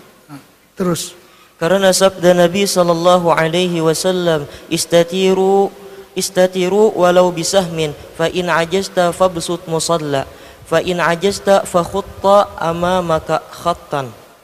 Artinya dinding olehmu pada ketika kamu sembahyang dengan suatu pada hadapan kamu, dan jikalau dengan panah sekalipun. Artinya dengan panah, dengan tongkat, dengan sejadah apapun ditandai kalau kita sholat, supaya orang jangan lewat di depan kita. Terus. Maka jika lemah engkau akan yang demikian itu, maka hamparkan olehmu satu tempat sembahyang. Ya, tikar kah, sejadah kah. Terus. Dan jika lemah engkau akan yang demikian itu, maka engkau gores khat pada hadapan. Garis, digaris itu kan dulu masjid daripada tanah.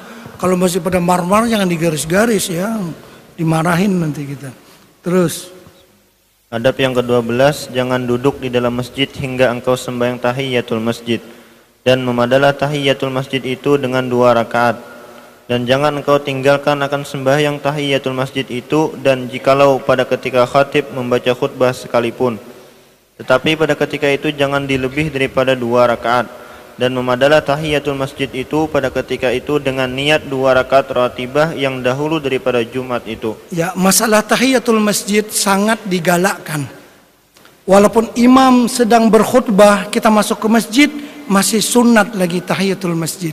Ataupun namanya juga qabliyah Jumat. Kan kalau kita buat qabliyah Jumat, dia otomatis menjadi tahiyatul masjid. Bagi mazhab kita Syafi'i, kalau kita masuk ke masjid, walaupun imam sedang berkhutbah, tetap kita sunat qabliyah Jumat yang menjadi tahiyatul masjid. Mazhab Hanafi memang tidak. Bila masuk ke masjid, imam berkhutbah, dia langsung duduk. Dia mendengarkan khutbahnya. Itu mazhab lain daripada mazhab Syafi'i. Pernah terjadi di Mesir sekitar tahun 89, seorang khatib berkhutbah, dia bermazhab Hanafi. Yang masuk ini orang mazhab Syafi'i, orang alim juga. Dia masuk, dia salat tahiyatul masjid ataupun qabliyah Jumat. Khatib ini kan sedang mengkhutbah, kan khutbah secara irtijal, secara spontan. Langsung menyinggung-nyinggung orang yang sholat tadi. Wah, seseorang kamu masuk ke masjid ketika khatib berkhutbah, dia pun sholat begini-begini, marah-marah kepada orang yang sholat tadi. Habis sholat, syekh ini pun bangun, berdebat dengan khatib. Ya, kamu kan itu mazhab mana? Kalau mazhab Syafi'i kan bisa, ini ngomong lama juga antara si syekh dengan khatib. Itu tidak hilang pahala Jumat. Orang yang berbicara dengan makmum dengan khatib itu tidak hilang pahala Jumat. Yang hilang pahala Jumat itu apabila makmum ngomong dengan makmum. Idza qulta li sahibika yaumal jum'ati ansit wal imamu yaktubu faqad laghaut. Yang sia-sia itu apabila makmum ngomong bersama makmum. Itu yang sia-sia pahala Jumatnya. Tapi kalau makmum ngomong dengan imam tidak mengapa, dengan khatib. Apakah lagi misalnya khatib tertinggal ittaqullah. Bangun kita. Tuan khatib tadi lupa ittaqullahnya. Kan kita berbicara dengan apa namanya khatib, mengingatkan dia, oh tadi sholawatnya tertinggal. Kembali lagi. Itu tidak lagha, tidak hilang pahala orang yang berbicara dengan si khatib, tidak hilang. Apakah lagi kalau menegur dia kekurangan kan? Rukun khutbah dia kurang. Sekarang ini orang khutbah seperti ceramah di podium begitu aja kan, kadang-kadang dia lupa rukun-rukun apa namanya khutbah. Nah kalau dia lupa, kita makmum wajib bangun ingatkan dia. Oh kamu tadi lupa membaca salawat dalam khutbahmu. Itu kita tidak jadi sia-sia karena berbicara dengan khatib ya. Yang jadi sia-sia itu kalau makmum dengan makmum berbicara. Ya kalau sengaja berbicara yang tidak berfaedah nggak boleh juga dengan khatib. Maksudnya kalau khatib ketinggalan rukun misalnya kan perlu ditegur dan seumpamanya. Seterusnya. Dan kata Imam Al-Ghazali rahimahullahu ta'ala, dan yang terlebih afdol itu bahwa engkau sembahyangkan akan tahiyatul masjid pada hari Jumat itu 4 rakaat dengan 1 salam. Dan engkau baca pada tiap-tiap 1 rakaat kemudian daripada Fatihah, Qul huwallahu ahad hingga akhirnya 50 kali. Itu setiap rakaat 50 kali Qul huwallahu ahad. Itu yang afdal kata beliau. Ya. Kalau nggak bisa ya biasa-biasa aja. Ya. Terus masalahnya itu ada kelebihan membanyakkan membaca Qul huwallahu pada hari Jumat. Nah kalau bisa kita bacanya dalam sholat supaya lebih besar dia punya pahala. Kan seperti juga ba'diyah Isya yang tadi malam. Ba'diyah Isya dibaca surah Yasin, surah Tabarakalladzi biyadihil mulk yang dibaca pada ba'diyah Isya. Maksud beliau kan memang surah Yasin, surah Tabarak itu bagus dibaca saban malam. Apakan lagi kalau bisa kita baca dalam keadaan sholat, itu pahalanya lebih besar. Kalau nggak bisa ya baca saja kuliah dengan Qul huwallahu ahad, nanti ambil suratnya, baca Yasin dan baca surah Tabarak. Terus faqad nukila an Rasulillah sallallahu alaihi wasallam anna man fa'alahu lam yamut hatta yara maq'adahu minal jannah aw yura lahu. Artinya maka tersebut di dalam hadis Nabi sallallahu alaihi wasallam Barang siapa yang berbuat akan yang demikian itu, niscaya tiada mati ia hingga melihat ia akan tempat kedudukannya di dalam syurga atau dilihatkan baginya. Orang lain melihat atau dia melihat tempat duduknya. Ini orang-orang yang saleh yang tertentu, dia mengetahui tempat yang akan didudukinya dalam syurga nanti, sudah diperlihatkan kepadanya sebelum meninggal dunia. Itu banyak orang yang saleh begitu. Karena ayat yang berbunyi innalladzina qalu rabbunallah tsumma istaqamu tatanazzalu alaihimul malaikatu alla takhafu wa la tahzanu wa abshiru bil jannati allati kuntum tu'adun nahnu awliyaukum fil hayati dunya, sampai kepada akhirnya. Innalladzina qalu rabbunallah, orang yang berkata Tuhan kami Allah, summa istaqamu, kemudian dia istiqamah, tatanazzalu alaihimul malaikah, sebelum mereka meninggal dunia malaikat datang. Waktu sakaratul maut malaikat datang. Tatanazzalu alaihimul malaikah, malaikat membawa berita apa? Allah takhafu, kamu jangan takut mati ya, jangan takut. Allah takhafu wala tahzanu, kamu jangan takut meninggalkan keluargamu ya, jangan takut. Tapi yang mesti ada di hati kamu, wa abshiru bil jannati allati kuntum tu'adun, bergembiralah kamu dengan surga yang dijanjikan oleh Allah. Ini dia surganya. Wah, dia melihat tempat yang istimewa dalam surga bagi dia sebelum dia meninggal dunia. Wa abshiru bil jannati lati kuntum tu'adun. Nahnu awliyaukum fil hayati dunya. Kami jaga semua anak bini kamu ya, jangan takut. Jadi gembira dia. Karena itu orang-orang yang saleh mati tersenyum. Karena melihat itu tempatnya enak dalam surga. Sudah kelihatan bagi dia, enggak takut lagi dia mati. Sebaliknya orang yang kafir melihat tempatnya dalam api neraka. Karena itu kadang-kadang orang yang bukan Islam dikorongnya abahnya dalam kamar biar mati sosorangan, gak ada gum sih, ada apa-apa. Karena dia melihat tempatnya adalah api neraka sebelum dia mati. Seorang syahid di negeri Mesir tahun 65 bernama Said Qutub, kan waktu digantung, beliau mau digantung oleh kerajaan Mesir yang zalim pada waktu itu, dia sempat menyebutkan untayan syair dia. Waktu itu dia mau digantung, mau mati, dia sudah lihat tempat yang akan ditempatinya dalam surga. Dia kata apa? Akhi innamut nalqa ahbabana faraudhatu rabbi u'iddat lana wa atyaruha rafrafat haulana fatuba lana fi diyaril khulud. Akhi innamut, wahai saudaraku, kalau kita mati bukan hilang segala-galanya. Mati artinya bertemu kekasih yang selama ini kita rindukan. Akhi innamut nalqa ahbabana. Kalau kita mati bukan makna putus segala keenakan. Kita mati bermakna bermula satu babak baru dalam kehidupan kita. Kita bertemu dengan kekasih-kekasih kita. Innamut nalqa ahbabana faraudhatu rabbi u'iddat lana. Sudah kelihatan di hadapan saya daun-daun surga melambai-lambai kedatangan kita. Masya Allah, dia udah lihat. Wa atyaruha rafrafat haulana. Burung-burung surga sudah berkicau menanti kedatangan kita. Apa takutnya? Biar digantung, biar dibunuh, nggak jadi masalah. Itu maksudnya. Senang dia, karena mati itu bertemu kekasih. Kan begitu. Nah, coba lihat ya manusia nih, kita semua. Waktu lahir semuanya menangis kan? Menangis nggak? Ada nggak di kalangan bapak ibu yang waktu lahir ketawa? Pernah nggak? Atau pernah dengar? Ada orang melahirkan, anak keluar, hahaha. Ada? Ada nggak? Nggak pernah dengar kita ada. Semua orang waktu lahir menangis. Waladatka ummuka ya bna adama bakia wan nasu haulaka yadhakuna surura. Wahai anak Adam, ketika engkau dilahirkan oleh ibu engkau menangis.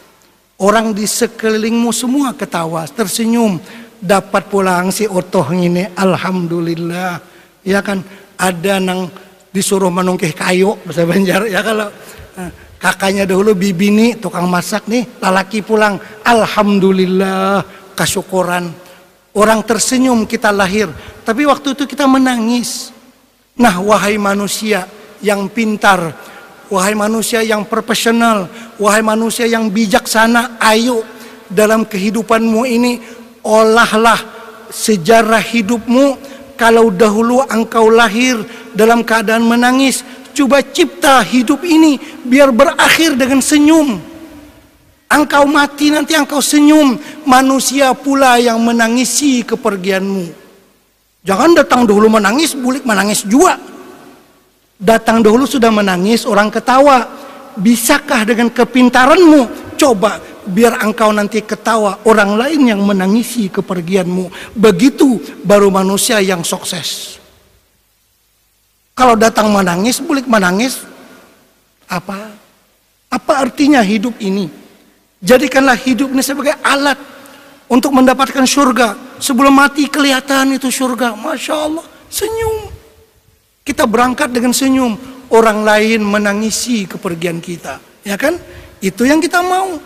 Jangan sampai menangis pulang, bulik. Kayak apa? Datang hari itu menangis juga. Kayak apa? Coba wahai manusia yang pintar. Ini pintar-pintar, profesor, ini pintar, ahli itu, ahli ini. Coba olah hidup ini biar di akhir hayat engkau ketawa, manusia pula menangisi kepergianmu. Wahai si pintar tuh, kayak itu, olah pangkai itu, mun pintar, kayak apa dalam hidup ini berjuang sehingga mendapatkan, sudah melihat surga sebelum dia meninggal dunia. Nah, jadi di antara akan mendapat ini orang yang salat pada hari Jumat, ya kan? Salat 4 rakaat, setiap rakaat dia baca Qul huwallahu ahad berapa kali? 50 kali. Coba amalkan, insya Allah nanti berakhir dengan kita melihat tempat kita dalam syurga. Kalau kita tidak melihat, orang lain melihatkan untuk kita, insya Allah ta'ala. Terus adab yang ke-13, bahwa sunat engkau sembahyangkan pada hari Jumat itu 4 rakaat yang lain daripada sembahyang tahiyatul masjid yang tersebut itu. Dan engkau baca pada rakaat yang pertama, kemudian daripada Fatihah akan surah Al-An'am. Dan engkau baca pada rakaat yang kedua, kemudian daripada Fatihah surah Al-Kahfi. Dan pada rakaat yang ketiga, kemudian daripada Fatihah surah Toha. Dan pada rakaat yang keempat, kemudian daripada Fatihah surah Yasin. Bahkan kawa kita menyarah berdulu aja. Ya. Munqulya dengan Qul huwallah kawai. Ini surah Al-An'am, surah Al-Kahfi, surah Taha, surah Yasin. Masya Allah. Dan jika tiada kuasa engkau akan demikian itu, maka baca olehmu pada rakaat yang pertama, kemudian daripada Fatihah surah Yasin. Dan pada rakaat yang kedua, kemudian daripada Fatihah Alif Lam Mim Tanzil. Dan pada rakaat yang ketiga, kemudian daripada Fatihah surah Ad-Dukhan. Dan pada rakaat yang keempat, kemudian daripada Fatihah surah Tabarakalladzi biyadihil mulk. Asa kawa sekolah, insya Allah. Bausaha. Ini dalam kitab ini sudah ada surah Yasin, ada Al-Waqi'ah, ada Tabarakalladzi pun ada, ya kan? Insya Allah hafal. Bausahalah. Kita mesti yakin diri kita bisa. Kita kan mau menjadikan tadi, melihat surga sebelum kita meninggal, mau tersenyum sebelum mati. Jangan lagi menangis. Hidup ini letih. Mulai kita kecil sampai sekarang letih menjaga badan ini. Janganlah letih ini berakhir pula dengan azab daripada Allah. Nauzubillah min zalik. Biar letihnya kita hidup ini berakhir dengan kenikmatan dalam syurga, insya Allah. Terus adab yang ke-14, bahwa jangan engkau tinggalkan akan membaca segala surah yang tersebut itu pada malam Jumat atau pada harinya, karena pahala membaca segala surah yang tersebut itu amat besar. Ya. Dan setengah daripada kelebihan membaca surah Al-Kahfi pada hari Jumat itu, yaitu sabda Nabi SAW, Man qara'a surat Al-Kahfi yaumal Jum'ati adha'a lahu minan nuri ma bainal Jum'ataini. Artinya, barang siapa membaca surah Al-Kahfi pada hari Jumat, niscaya diterangkan baginya daripada nur barang yang antara 2 Jumat itu. Artinya dia ada nur selama antara 2 Jumat itu, kelebihan orang yang membaca surah Al-Kahfi. Terus, dan setengah daripadanya sabda Nabi SAW, Man qara'a surat Al-Kahfi adha'a lahu minan nuri ma bainahu wa bainal baitil atiq. Artinya, barang siapa membaca surah Al-Kahfi, niscaya diterangkan baginya daripada nur barang yang antaranya dan antara Baitullahil Haram. Dan setengah daripadanya hadis Nabi SAW, man qara'a surat al-kahfi lailatul jumu'ati aw yaumal jumu'ati u'tiya nuran min haitsu yaqra'uha ila Makkah wa ghufira lahu ila al-jumu'atil ukhra wa fuddila salasata ayyamin wa shalla 'alaihi sab'una alfi malakin hatta yusbiha wa ufiya minad da'i wad dabilati wa zatil jambi wal barasi wal juzami wa fitnatid dajjal. Artinya, barang siapa membaca surah Al-Kahfi pada malam Jumat atau pada harinya, niscaya diberi akan dia nur daripada tempat ia membaca akan dia hingga ke negeri Mekkatul Mukarramah. Artinya dia online ke Mekah, itu maksudnya ya. Terus, dan diampuni baginya dosa daripada satu Jumat kepada satu Jumat yang lain, dan dilebih daripada itu 3 hari, dan mengucap salawat, yakni memintakan ampun baginya oleh 70.000 malaikat hingga waktu subuh. Masya Allah. Terus, dan disembuhkan akan dia daripada... Ini kelebihan membaca surah Al-Kahfi. Coba lihat ya. Dan disembuhkan akan dia daripada segala penyakit, yakni penyakit bengkak yang di dalam perut atau penyakit yang sangat panas di dalam perut atau di dalam hati. Kanker bahasa kita sekarang. Jadi orang yang kanker, obatnya surah Al-Kahfi. Dibaca malam Jumat dan hari Jumat. Terus, dan disembuhkan daripada penyakit yang di dalam lambung dan daripada penyakit sopak dan budak, penyakit besar ya. Dan dilepaskan daripada fitnah ad-dajjal. Penyakit sofar, penyakit calak kalau bahasa Banjar ya. Terus, dan barang siapa tiada hafiz akan segala... Tiada hafal, hafaz atau hafal bahasa kita. Dan barang siapa tiada hafaz akan segala surah yang tersebut itu, maka hendaklah membaca suratul Ikhlas. Baca Kahfi kada bisa, Yasin kada bisa, Qul huwallah barang banyak-banyak ya kalau. Mun qul huwallah juga kada tahu napa hidup nih ya. Qul huwallah aja kada bisa. Baca 1000 kali Bismillahirrahmanirrahim. Qul huwallahu ahad, Allahus samad, lam yalid wa lam yulad wa lam yakul lahu kufuwan ahad. Mun kada bisa juga membaca qul huwallah, Masya Allah, ketinggalan banar. Ya kadang-kadang kan orang ahli dunia nih. Dia ahli sangat ilmu sains dan teknologi. Dia mendengar bunyi mesin sudah tahu yang mana yang rosak. Kalau mobil kita rosak, dia akan coba hidupi. Tinjak minyak sedikit, oh ya, dia bilang ini yang rosak, ini platinum dia. Yang rosak ini gusi dia. Ini perlu diganti. Dia dengar mesin sudah tahu yang mana perlu diganti dalam mesin tersebut. Ahli sekali dalam bidang mesin dan bidang dunia. Suruh dia baca surah Al-Fatihah, sakit parut kita mendengarinya. Bismillahirrahmanirrahim. Sakit parut mendengar. Tidak mengerti membaca surah Al-Fatihah. Padahal kan 17 kali sehari dia baca yang itu dalam sembahyangnya. Tapi Masya Allah, nggak ngerti surah Al-Fatihah. Tapi mesin mendengar, sudah tahu dia apa yang perlu dibaiki. Artinya perhatiannya kepada dunia luar biasa, akhiratnya ketinggalan. Kita nak akan Rabbana atina fid dunya hasanah wa fil akhirati hasanah. Tidak salah mencari ilmu sains dan teknologi, yang salahnya karena dia tidak mengerti ilmu agama. Terus, karena kelebihan membaca suratul Ikhlas itu amat besar, seperti yang tersebut di dalam hadis Nabi SAW, man qara'a qul huwallahu ahad 50 marrah rufi'a lahu 50 alfa darajah wa hutta anhu 50 alfa sayyi'ah wa kutiba lahu 50 alfa hasanah wa man zada zadahullah. Artinya, barang siapa membaca qul huwallahu ahad 50 kali, niscaya diangkatkan baginya 50.000 derajat, dan dihilangkan daripadanya 50.000 kejahatan, dan disuratkan baginya 50.000 kebajikan. Dan barang siapa melebihi daripada yang demikian itu, niscaya dilebihi oleh Allah Ta'ala akan pahalanya itu. Dan lagi hadis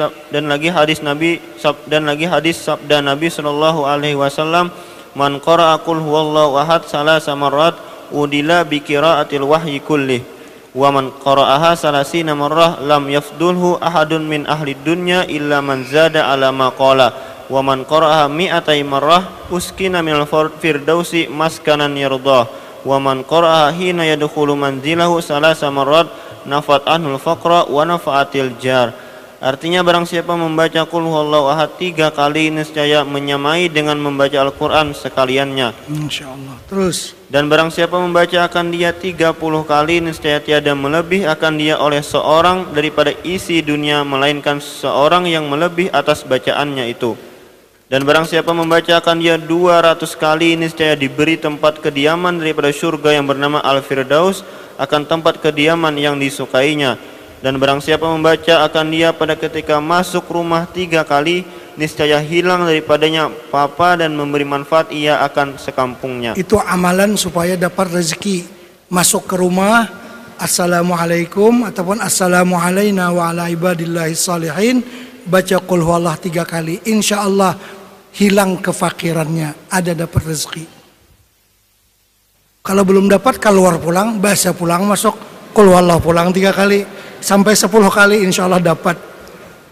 Kanyang makan Qul Huwallah jurang bahari ya kalau terus. Dan lagi sabda Nabi SAW, man qara Qul Huwallahu Ahad marratan faka'annama qara sulusal Quran.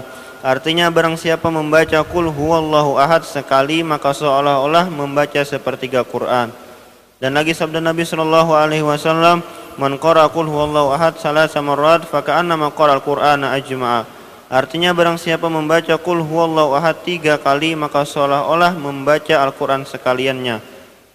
Dan lagi sabda Nabi SAW, man qara Qul Huwallahu Ahad asyra marrat banallahu lahu baitan fil jannah. Artinya barang siapa membaca Qul Huwallahu Ahad 10 kali niscaya memperbuat Allah baginya rumah di dalam surga. Dan lagi sabda Nabi SAW, man qara Qul Huwallahu Ahad 100 marrah fi shalah au ghairiha kataballahu lahu bara'atan minan nar. Artinya barang siapa membaca Qul Huwallahu Ahad 100 kali di dalam sembahyang atau lainnya niscaya disuratkan oleh Allah Ta'ala baginya lepas daripada api neraka. Dan lagi sabda Nabi SAW, man qara Qul Huwallahu Ahad alfa marrah faqad istara nafsahu minan nar. Artinya barang siapa membaca Qul Huwallahu Ahad 1000 kali maka sesungguhnya telah membeli ia akan dirinya daripada api neraka. Sama dengan zikir 7 laksa 70.000 itu kan membeli diri daripada api neraka. Kalau Qul Huwallah dibaca berapa? 1000 kali. Kita beli si mayat itu daripada api neraka. Artinya insya Allah dia bebas daripada api neraka dan dimasukkan ke dalam surga. Terus, kata Imam Al-Manawi dalam Syarah Al-Jami' As-Saghir, ay yaj'alullahu sawaba qira'atiha itqahu minan nar wa yanbaghi qira'atuha kadzalika 'alal mayyit intaha. Artinya menjadikan Allah akan pahala membaca Qul Huwallahu Ahad itu akan memerdekakannya daripada api neraka, dan seyogyanya membaca akan dia sepertinya demikian itu atas mayit, yakni supaya memerdekakan Allah Ta'ala akan dia daripada api neraka. Artinya buat majelis bacaan Qul Huwallah 1000 kali supaya ditukari si mayit itu kada lagi dalam api neraka, seperti tahlil 7 laksa atau 70.000 ya. Terus, dan kelebihan membaca surah Yasin itu amat banyak seperti sabda Nabi SAW, inna likulli syai'in qalban wa qalbul qur'ani Yasin wa man qara'aha kataballahu lahu bi qira'atiha qira'atal qur'ani asyra marrat. Artinya bahwasanya bagi tiap-tiap sesuatu itu hati, dan hati Al-Quran itu Yasin. Dan barang siapa membacanya sekali niscaya disuratkan Allah Ta'ala baginya dengan membaca akan dia seperti membaca Al-Quran 10 kali. Ini kelebihan membaca surah Yasin. Nabi kita bersabda tadi, Yasin qalbul Quran. Yasin itu jantungnya Al-Quran. Artinya Nabi kita mengumpamakan surah Yasin kepada jantung. Kalau orang tangan nggak ada masih bisa hidup, kaki nggak ada masih bisa hidup. Tapi kalau jantung nggak ada bisa hidup nggak? Nggak bisa, nggak mungkin hidup.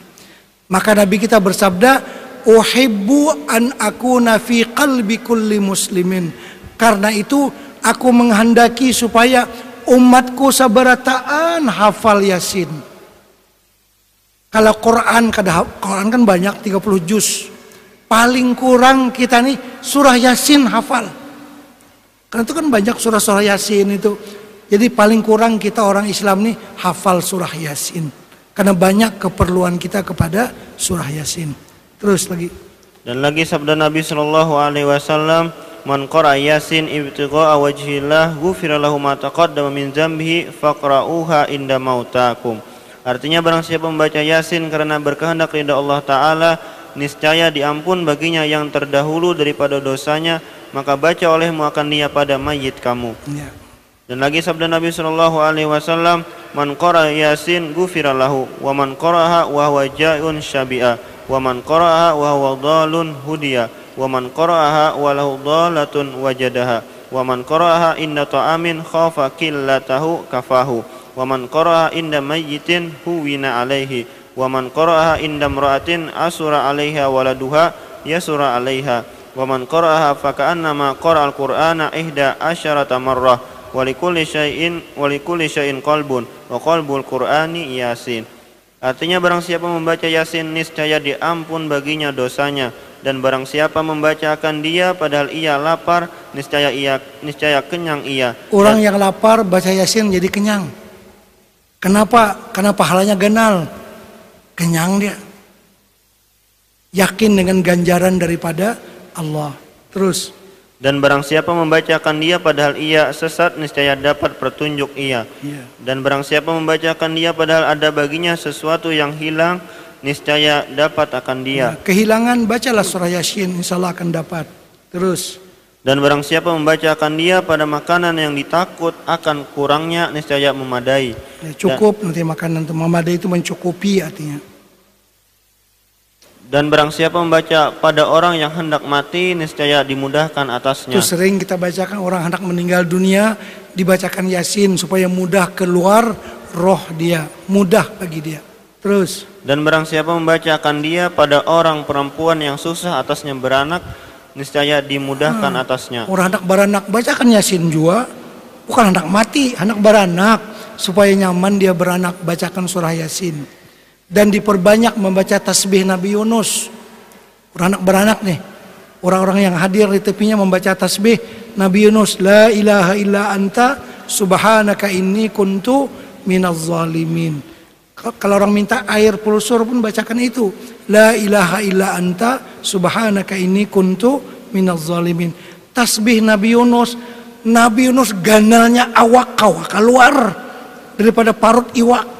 Ini kadang nang 3 kilo nyaman aja keluar. Kalau Nabi Yunus orang tuha ganal kawak keluar dengan tasbihnya, la ilaha illa anta subhanaka inni kuntu minaz zalimin. Yang 3 kilo ini insya Allah mudah sekali. Situ ambilannya. Kalau Nabi Yunus orang tua kawa keluar daripada perut ikan, apakan lagi yang kecil ini, insya Allah akan bisa keluar. Terus. Dan barang siapa membacakan dia, maka seolah-olah membaca Al-Quran 11 kali.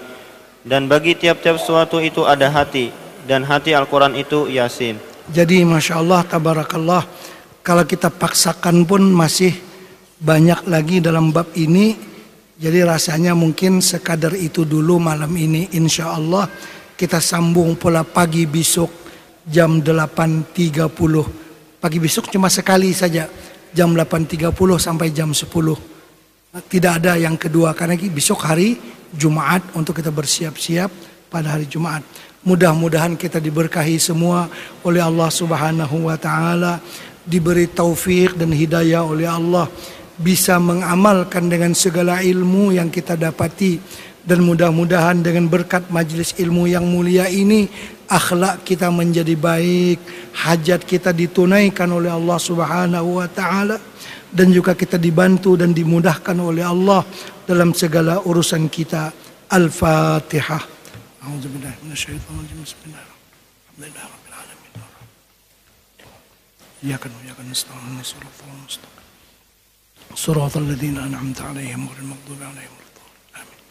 بسم الله الرحمن الرحيم. الحمد لله رب العالمين، والصلاة والسلام على سيدنا محمد وعلى آله وصحبه أجمعين. اللهم انفعنا بما علمتنا وعلمنا ما ينفعنا وزدنا علما وارزقنا فهما. نسألك فهم النبيين وحفظ المرسلين وإلهام الملائكة المقربين، واهدنا بهداية العارفين، وانشر علينا من خزائن رحمتك يا أرحم الراحمين. وصلى الله على سيدنا محمد وعلى آله وصحبه وسلم. والحمد لله رب العالمين. Insya Allah kitab ini akan diterangkan walaupun sedikit nanti pada malam terakhir Sabtu malam Ahad. Ini banyak benda-benda yang perlu kita uraikan juga dalam kitab ini, insyaallah ta'ala. Ya Rabbi bil Mustafa baligh maqasidana waghfir lana ma madha ya wasi'al karami. Ya Rabbi bil Mustafa baligh maqasidana waghfir lana ma madha ya wasi'al karami. Ya Rabbi bil Mustafa baligh maqasidana waghfir lana ما مضى يا واسع الكرم. والحمد لله رب العالمين.